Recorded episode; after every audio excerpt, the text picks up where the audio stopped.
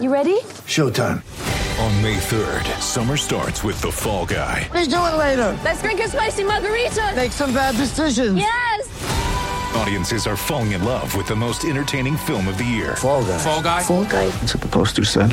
See Ryan Gosling and Emily Blunt in the movie critics say exists to make you happy. Trying to make it out? Nope. Because I don't either. It's not what I'm into right now. What are you into? Talking. Yeah. The Fall Guy. Only in theaters May 3rd. Rated PG-13.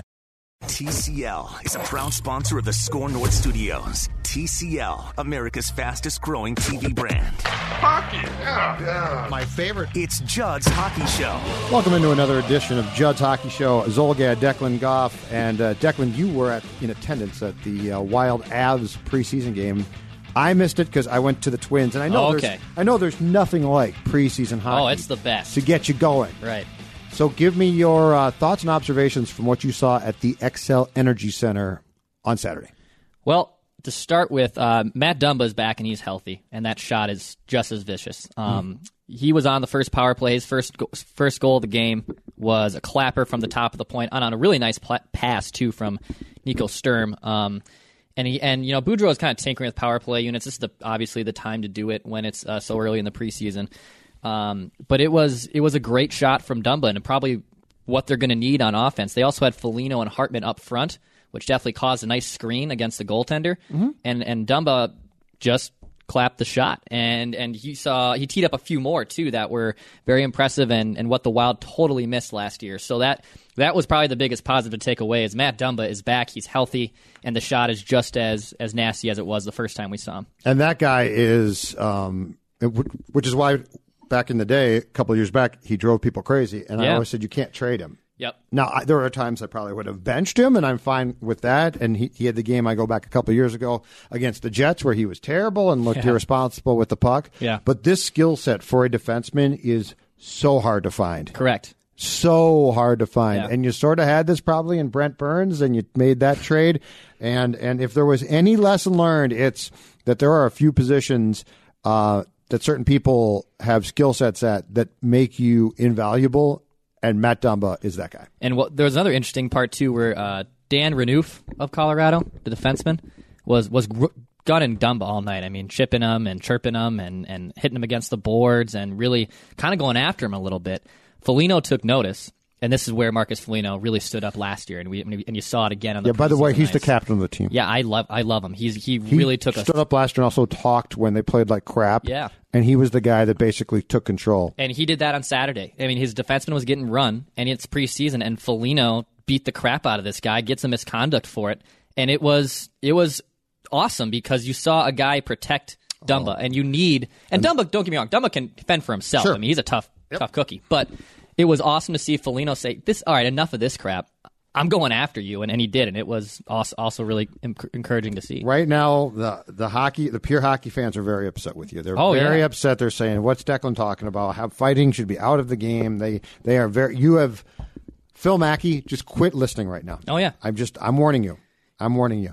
Uh, what did you see? And and so the Wild played the Avs on Saturday, and then obviously I believe played in Colorado on Sunday. Yeah. and, and they're practicing in Vail uh, for the majority of this week. What did you see from the all important Boudreau line combinations, which I know are going to change a thousand times? Uh, but but we talked about this on the last podcast. Are we getting any tells so far about what he might do with his lines? I really don't know. Honestly, I don't know. Um, That's not the hot sports takes I want. I, I get that. He started on Saturday with Greenway, Koivu, and Kunin. And you can Wait, tell I that write these down. Hold on. yeah, you can tell that Koivu wants his top six rollback. Bruce is adamant about it. That it's, it, I can't just put him on the fourth line out of necessity. If this guy shows that he's back to being Mikko Koivu, he's going to give him a chance to be in the top six. I don't agree with that, but I understand the logic of. So it was Jordan Greenway on the left, Koivu in the middle, and Kunin on the Luke right. Kunin on the right. Okay. and then we had Zach Parise with Staal in the center, Yep. Zuccarello on the right, who had a very good game in the box score, but he was very upset with his play. I read his quotes. He said, Yeah. "I sucked." He said he sucked, and he had a goal and two assists, and he had a nice breakaway. I mean, offensively, he looked as as advertised, but he was very discouraged with his play. So that was line two. Okay. Uh, he then had Stafford, Den- or, yes, Stafford, Donato, Zucker. Do I have Zucker flipped there? I think I do because Zucker's a left shot. Yes, he is. So Zucker, Donato, Stafford. My Okay, apologies. so Zucker on the left, Donato was the in, in the middle, and Drew Staff- Stafford Drew on the right. Who's on a PTO, correct? Correct. He's on Okay. a PTO. All right. And then the fourth and final line, which I'm which I'm sure we'll kind of see, it was Hartman, Sturm, and uh, and Foligno, Marcus Foligno. So so that was Foligno will be. I, my guess is Foligno will be on the fourth line, but he'll be very important. yeah. I personally I would just pencil in Foligno and Hartman on the flanks of of the, your fourth line. I mean I think they're great fourth line players. So I I would never expect them to move up anything past a top into a top six role. Uh, but they're really good there, and I think Boudreau likes to roll for the lines. Um, you know, it, taking away what I guess what, what I saw was Donato too was shooting the puck a lot, which I liked. He was on the first power play unit to start, and there was no Mikko Koivu on the first three power play attempts. He eventually got time there, but there was no Mikko Koivu for the first on the first two units of either power play. The first unit was Donato, Hartman, Staal, Suter, Dumba was on Saturday. So Donato, Hartman, Staal, Suter, Dumba. Where was Spurgeon second? Spurgeon, I didn't. I, I didn't see Spurgeon. I did not see Spurgeon. Um, again, that's where the he's just tinkering with, with so many stuff. I Fair didn't enough. see him on the power play. Yep, that's fair. Uh, and then Unit Two was Parise, Zuccarello, Kunin, Hunt, Belpedio. I would assume that Spurgeon be probably be on the Belpedio side. I don't. I don't think Louis Belpedio might make the team, but I don't. I don't see it coming. Nope. Um, so that was the power play units to start, and then Koivu found his way in there. But I, I, I think the most alarming takeaway that from the game was Devan Dubnyk did not look good. He did not look comfortable. Keep in mind the Avalanche rolled out like their C squad, just like the Stars did in the first preseason game. and this was Devan's first action of the preseason, right? And I mean, he was all over the place, and it was it was a little alarming um, to see him giving up the goals he was giving up. The Wild had to fight tooth and nail for a three two win against again the BCHL Colorado Avalanche, and if Dubnyk is struggling there, and if you're going to make the struggles, I guess do it in the preseason, but. It is was not an encouraging start after Dubnyk is essentially was- coming off his worst worst season in Minnesota. so, how, how much do you think you can account for the fact that that was Dubnyk's first action of the exhibition schedule? I think a little bit. I, I think it for sure factors in. But at the end of the day, I want to see my goalie shut down.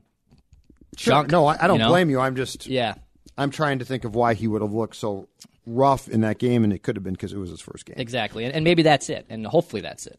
And so now we, we have news coming down that Donato is no longer playing center. Is that correct? That's correct. That he's been moved while, while they're practicing in Vail. He's been moved to a wing. Yeah, and, and the afternoon we're recording this podcast on a Tuesday, September 24th. Uh, we had Ryan Donato on the left wing Okay. with Koivu in the middle, Hartman on the right. I, I have no, I don't like that combination in the slightest. And Kunin's back at center. Kunin's now back at center with his flanks of Parise and Zuccarello. I don't. I. This is typical Boudreau. I understand that the tinkering has to happen, Right. but I. I, I don't what I what I what I don't want to see, and I'll let you get to your point. But I, I don't want I don't want to see this Ryan Donato and Luke Kunin basically be treating like this whole Charlie Coyle. He's a center. He's a wing. He's a wing. He's a center. Absolutely. Like pick a position and stick with it. Absolutely, I agree. Uh, you know, give them the looks now because it's preseason. But please, I don't want to be going down the same road again. You know, we, we saw me, uh, Mikael Granlund struggle at center, and then eventually he thrived at wing. That he stood there, and it was great. It worked out. But I don't want to just keep seeing this Kunin Donato. Is he center? Is he a wing? What, which is he? I, that one I don't like. Is somebody m- missing from this practice though? Because who's Stahl? In, who's on Staal's flanks then? Zucker and Fiala. Fiala's now practicing with the Wild after getting here last week. This over the weekend. Okay, so he's on back. the right, Zucker on the. Okay, so he's probably just toying around here. Yeah, he pro- and probably maybe that's it. Maybe you know we're we're we're we're uh, we're making we're overreacting. It's podcast, but still preseason. So I mean, Sure. we, we could be overreacting, but um, So what? So here's my observation, and I realize that it might be a little bit difficult. I would really like to see Donato in a top six role. correct. I'm not sure what you think there. You know, if Green, so if Greenway is going to be on the third line, I to start the year, I think okay, I can handle that. But I'd really like to see Donato in a top six role. 100. percent And right, right now, so from what you just told me now, they've got Parise on the left of Kunin, and they've got Zucker on the left of Staal, and so that bumps Donato down to the third line with Koivu. Boy, if you could find a way to get Donato back up there, and the center idea I actually liked, but your Coyle point is a great one. Let's we don't don't do that anymore. Yeah. Don't pick a position, and if he's a center, he's a center, and if he's a wing, he's a wing. But this whole Charlie Coyle thing, and I'm I'm not excusing uh, Charlie for at times not fulfilling his promise. That's on him as well Oh, yeah. here. So I'm not excusing him for that.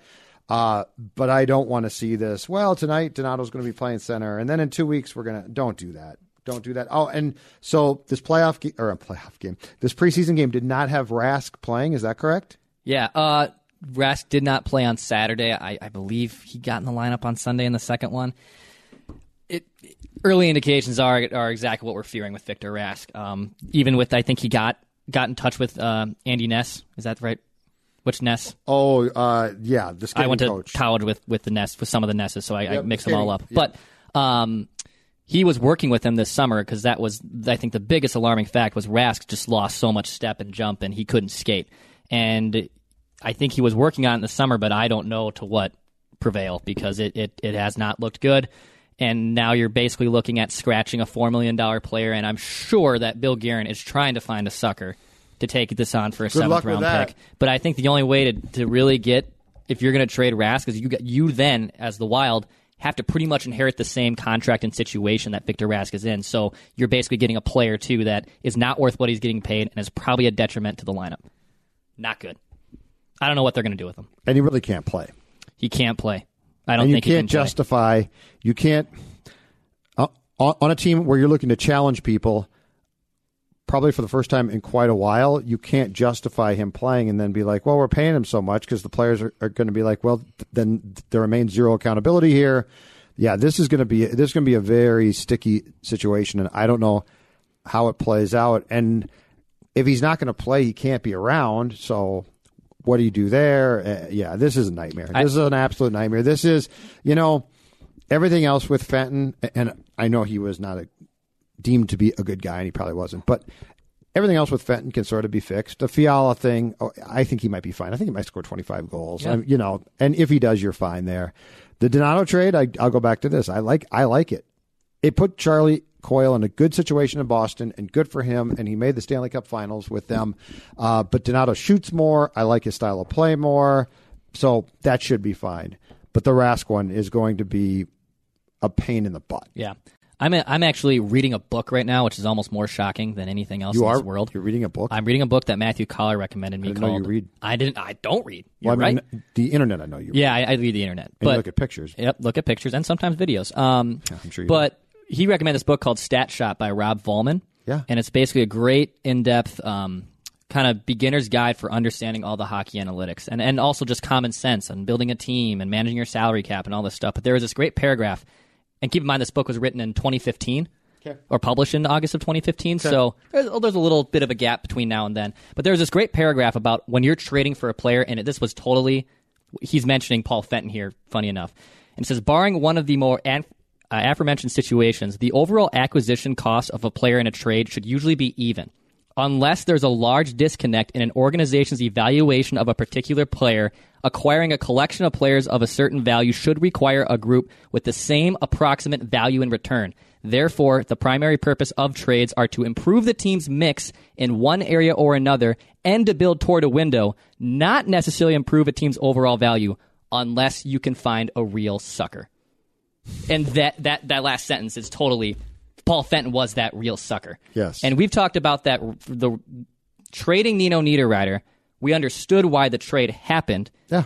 but you Absolutely but understood that. some clearly Paul Fenton was enamored by Victor Rask, and I think it's pretty telling that I think the scouting department and everyone around him was saying you cannot, you can trade Nino, but you can't make it for this guy. You can't do this His trade. analytics people told him exactly right. and that you can't Fenton and Fenton said no way, I'm, I'm getting him, and it turned out to be the worst. And uh, look, I I was optimistic that the trade could work. I'm totally not going to hide from that. But this is this is a disaster. It's an absolute disaster, and it, it's a, probably the biggest blemish on Fenton's tenure here.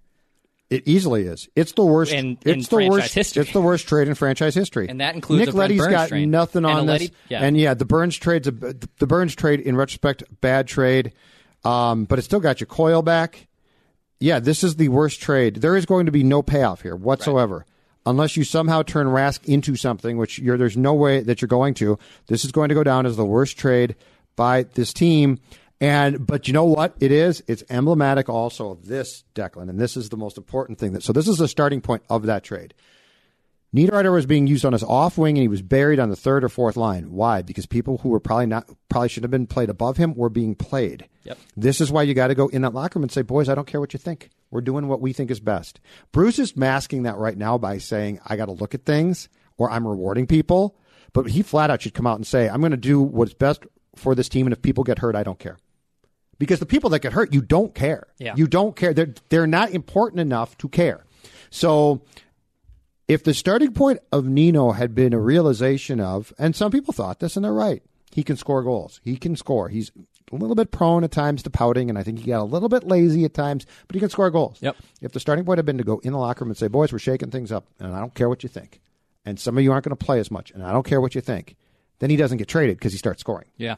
If you, if you had empowered Nino by unempowering, see that's the thing is people always want to talk about 2019. They always want to talk about empowering people, which is fantastic if they deserve it or if you can get more from them.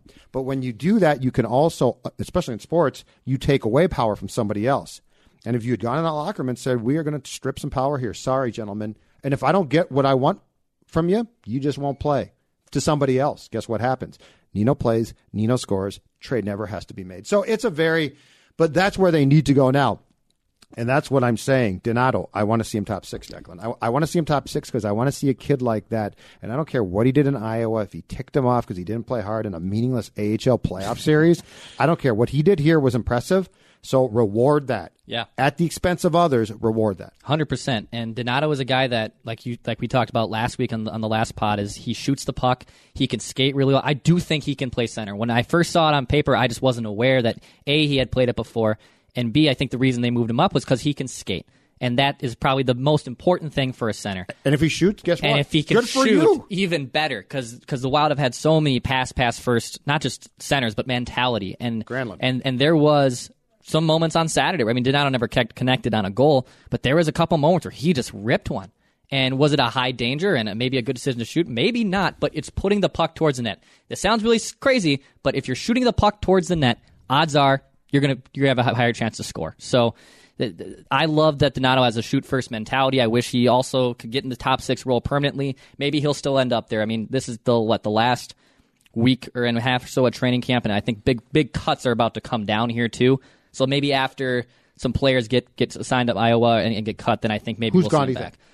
I think Staff. I think Stafford's gone. I mean, may- maybe he might be the last man out, and maybe he maybe he fits in as um, you know the, the last guy on the roster. And but- that's absolutely fine. and that's yeah, it could work out. I it, it's just I think like guys like May, Mayhew, um, and even JT Brown. You know, I think those guys are going going to Iowa. I think Brown requires waivers, but and if and you know if he gets claimed, who cares? Right. that's kind of how I look at it there.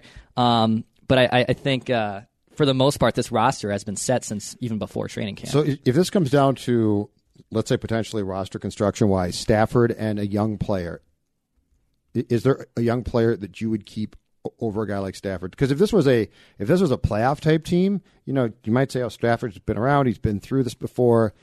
We'd like to have him." I don't see the Wild as having that problem. So, is there a young player too in your mind that you've seen who you think to yourself, oh, that guy at least deserves a chance?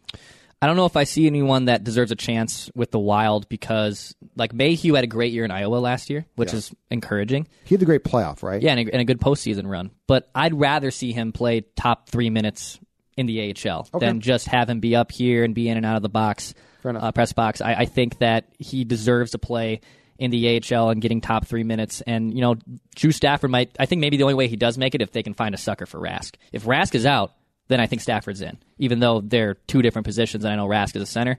I think uh, if it came down to maybe like JT Brown and Stafford, I think Stafford's going to make the team. I just I think he he has veteran leadership, and, and Brown I think kind of played his way out towards how the The thing in Dallas didn't help, help him when he went out and got picked up or got in trouble and I in think Dallas. at and the I think that was another um, Brown was another Fenton guy. Okay. I think that was totally a Fenton move. So I, I- I think I think Brown very unlikely that he makes this roster. How's Bruce doing? How's Bruce's demeanor these days? He's good. I, I Bruce Boudreau is just a darling, honestly, to, to cover. Right? Oh, I he's- mean, yeah, he's he's he's the best. He he's personable. He's hilarious. The poor man's been through a lot, though, or he's been put through a lot Yeah, by his has. employer. He really has, um, and that's why I'm really hopeful that he's sticking around here beyond the season in the last year of his contract. Because just because he I think he can get he can milk so much talent out of the littlest possible outcomes. We've saw that he's done that his entire coaching career, um, and I think he's the right guy for the young kids too. I, I don't. I, I think he empowers Donato and Greenway and, and Kunin. And I think he's going to give them opportunities. I know we're that kind of might be contradicting what we started this podcast with, but I think at the end of the day, he's going to give them the roles that they are going to be put in to succeed. So I, I like I like Boudreau's demeanor. I, I think um, the only thing, and he knows it, and we mentioned this too. He knows that Mikko Koivu was just chomping at the bit, chomping at the bit to be back in the top six. And I understand a coach rewarding a player for you know showing that he deserves it. But I think for the betterment of this team, I, I just hope Bruce doesn't stick with Koivu in the top six just because his name is Mikko Koivu and he has a letter on his shirt. I, I want the odds, odds that in your mind, odds that Koivu, let's say on January first, is on the third line. I think odds are probably at fifty percent. Likely, like what I want if I was Declan Goff Yeah, running no. the Wild as the assistant GM But too. if, Of if you're handicapping it, I'd say you're what you just said. Right? Yeah, yeah, I'd I- say it's about thirty percent. Yeah, it's fifty is pretty modest, right? I mean, or optimistic. That I, I think he has done so much, and Boudreau knows it. And you know, I will say, Mikko's Mikko has looked strong. He is his legs back. He's he's he looked good on Saturday. he can win faceoffs. and he can win faceoffs, and there's still productivity with him. He was the number one penalty killer, and, and that can still be the case. I just don't want him to be playing 18 minutes a night because his last because his last name is Koivu. Right, and it doesn't benefit, and it doesn't benefit the team to milk as much as they can from him, given their circumstances. Correct. How does Staal look? Staal, I, I think, still looks pretty slow. We saw that in the first in the shootout loss. Um, even in the power play uh, on Saturday, he scored a goal, but he was skating up on a two on one and just lackadaisical and just ripped one, and, and he beat you know the backup goalie of Colorado. I think that puck gets stopped by the majority of any NHL starter. I I'm curious to see if he can uh, get his legs under him because if he can get his legs back and stop gripping the stick so hard, then you know maybe we'll see a, a better Eric Staal. The 42 goal guy you saw in 2017-18, that ain't, that's not happening again. That just that's not. And at that happen. time, that was a miracle. oh, and you know That's the thing about that. That that Yeah. guy never really existed. Like that was a unbelievable. But at that age, that guy was never coming back in 2018, 19. Yeah, so I, I think it's uh, with Staal. I would like to see him skate a little better and then not grip his stick so hard. And if that means shooting more pucks on net, I'm totally okay with that. Totally all right with that. Final thoughts? Well, we do have some breaking news that Oh. has uh, come across as uh, we're recording this podcast. What Ju- are the odds? So the whole Justin Faulk situation in Carolina, I don't know if you've been following that, but he's been you know on and off the ice. Yep. He, he's healthy, but he's not really participating. Yep. Traded to the St. Louis Blues for a fifth round pick, and then he now has just signed a seven year extension to stay in St. Louis. To St. Louis, Justin Faulk. And a 2025th round pick to Carolina, Joel Edmundson, Dominik Bokk, Ooh, okay. and a 2021 seventh round pick. And you kind of saw the writing on the wall there, I think, when, when Gardiner signed in, in Carolina. Yes. That Faulk, and I, and I think Faulk's kind of been looking for a way out of there anyway. Which is so weird because he was kind of the heart and soul, and I believe he was a captain. wasn't? was he- I think he might have been the captain the year before that they went on their last run here. But you kind of thought when you saw Carolina come together that well, Justin Faulk should be instrumental in, the leadership and and the turnaround of this team.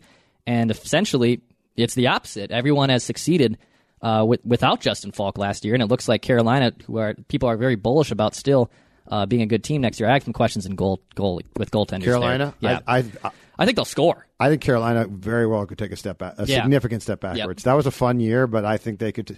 They strike me as the type of team where where you think, oh, they've turned a corner, and then you find out, eh, not really turned a corner. Yeah, so I, I think I think they'll score, man. I mean, they can they can definitely put the puck in the net, but I do not you know what believe else? their goaltending can the. Blues ain't sitting still. No, this is a good trade for this is a good trade for St. Louis too. I mean, I, I don't know what the Central terms Division, are, baby. but, but that's Bu- buckle up. Yeah. Buckle up for the Central Division. It's going to be very intriguing. All right, so the uh, breaking news, if you are uh, tuning into this podcast, and as Declan said, we're recording this on uh, Tuesday, is that Justin Faulk traded from the Carolina Hurricanes to the Blues. Uh, Blues uh, send defenseman Joel Edmundson and a prospect and a seventh round pick in 2021 to Carolina. We uh, will be back early next week, I'm sure, to discuss it as the regular season, Declan, if I'm not mistaken, starts then. We will actually have real hockey to talk thank about goodness. next week. Instead of Justin Faulk breaking news, we'll actually have some other stuff to talk about. Preseason hockey, there's nothing like it. The best. I don't know what you're talking The about. The absolute best. I'm sorry I didn't get to a game.